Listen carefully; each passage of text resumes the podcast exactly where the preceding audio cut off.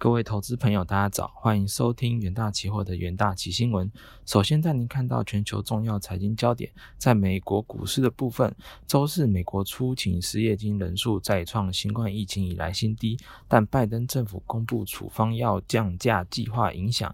呃，医疗保健股走跌，加上苹果、亚马逊、微软等科技股滑落，三大指数收黑，道琼跌超过一百五十点，连续第四个交易日收收黑。在经济数据方面，中美国公布上周处理失业救济金人数仅三十一万人，再创疫情以来新低，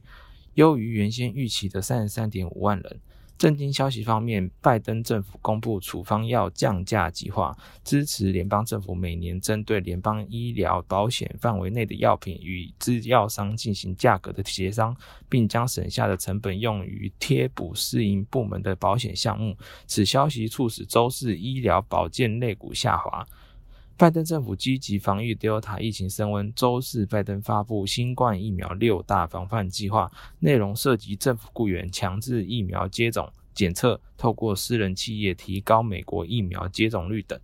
中场美美股道琼指数下跌零点四三趴，收三万四千八百七十九点三八点。纳斯达克下跌零点二五趴，收一五二四八点二五点。标普五百指数下跌零点四六%，收四四九三点二八点。费城半导体指数上涨零点三九%，收三三九零点八点。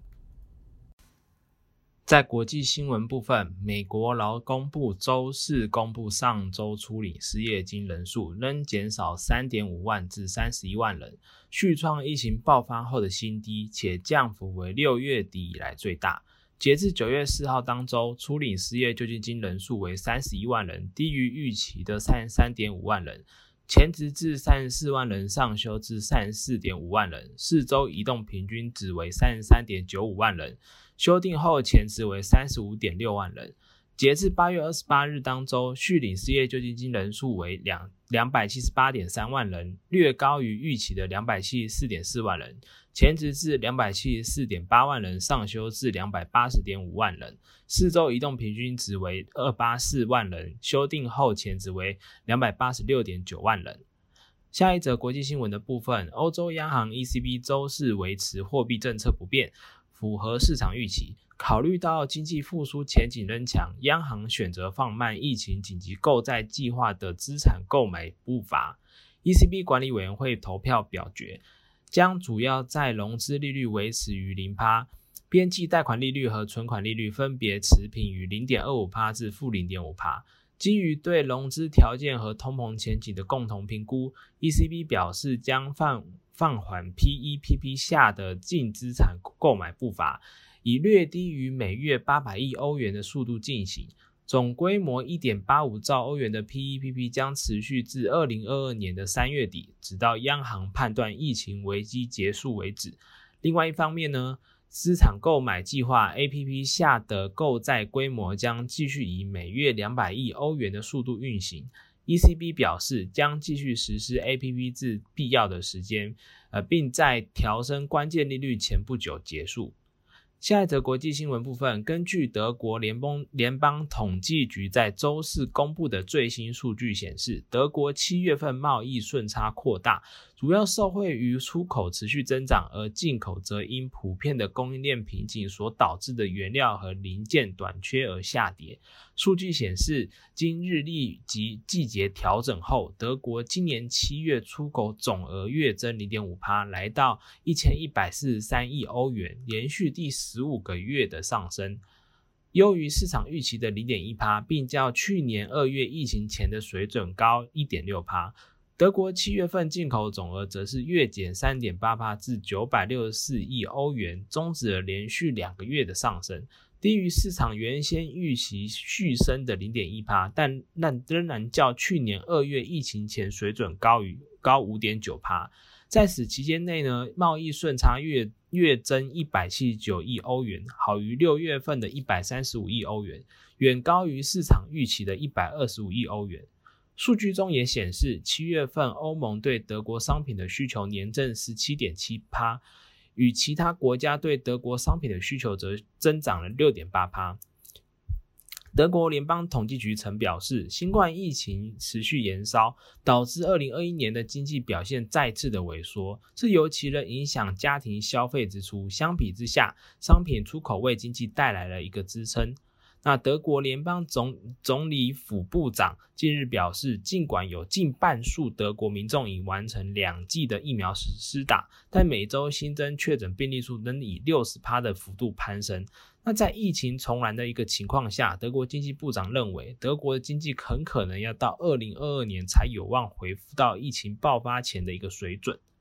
那在下一则国际新闻的部分，呃，据中国国家粮食和物资储备局官网九日的公告，官方首次以轮换的方式分期分批组织投放国家储备原油。官网指出，哦，本次投放主要面向国内炼化一体化的企业，用于缓解生产型企业的一个原物料的上涨压力。消息发布后，WTI 原油期货短线加速的下挫。那其中的公告强调呢，实施国家石油储备常态化的一个轮换哈，是发挥储备市场调节作用的一个重要的途径。经过公开竞价销售向市场投放国家储备原油，将更好的稳定国内的一个市场供需，有力保证国家能源安全。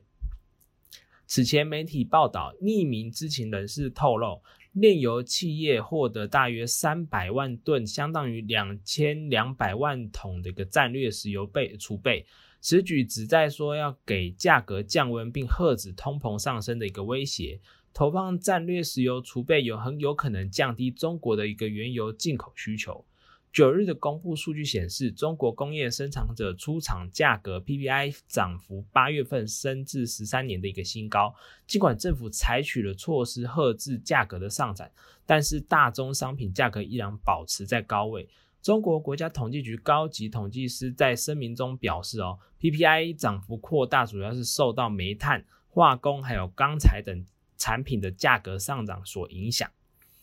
那接下来进入台股三分钟听股期的一个部分。那在中钢哦，中钢位于东协地区，包括印度厂、马来西亚厂以及越南 CSBC 厂，今年以来都呈现获利的状况。其中，印度电池钢片厂在七八月未受到当地疫情的影响，维持生产还有出货动能，因此该厂一到八月累计出货量达到了十点四万吨，税前获利十四亿元卢比，折合台币五亿元。中钢受惠于季盘价报价持续新高，然后外销的价格上涨，渴望推动第三季营运成长。预计第四季旺季报价续长，营运将同步走阳。中钢期货周四呈现反弹，上涨一点八六趴，再度站回短期均线。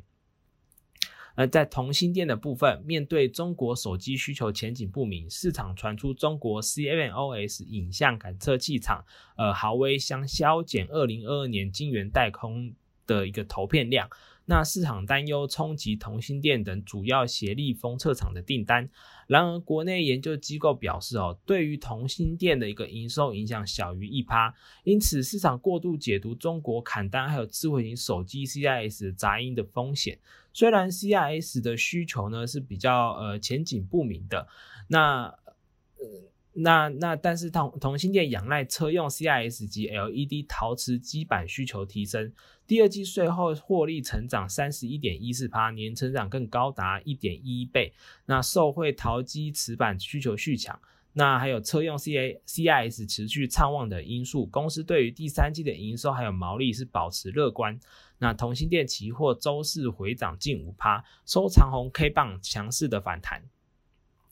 那下一个话则是雅德克 KY，那雅德克 KY 公布八月营收二十二点四六亿元，年成长三三十四趴，累计前八月的营收一百七十四点六八亿元，年成长四十七趴。虽然雅雅德克中国物流配送受阻，但营收依旧保持在高档。亚系的外资认为呢，先前对于中国经济的一个担忧导致雅德克股价受到影响，但是目前雅德克的订单并未受到明显的影响。后续在新基础建设以及电动车的需求支持下，营运成长周期至少能延续到二零二二年的上半年。那亚德克营收表现正面，推动了期价周四续涨超过六趴，以长红 K 棒强势的拉升，短期均线也反转上扬。那投资人的话都可以留意一下相关的股期标的哦。以上就是今天的综艺重点新闻整理，谢谢各位收听，我们明天的元大旗新闻再见。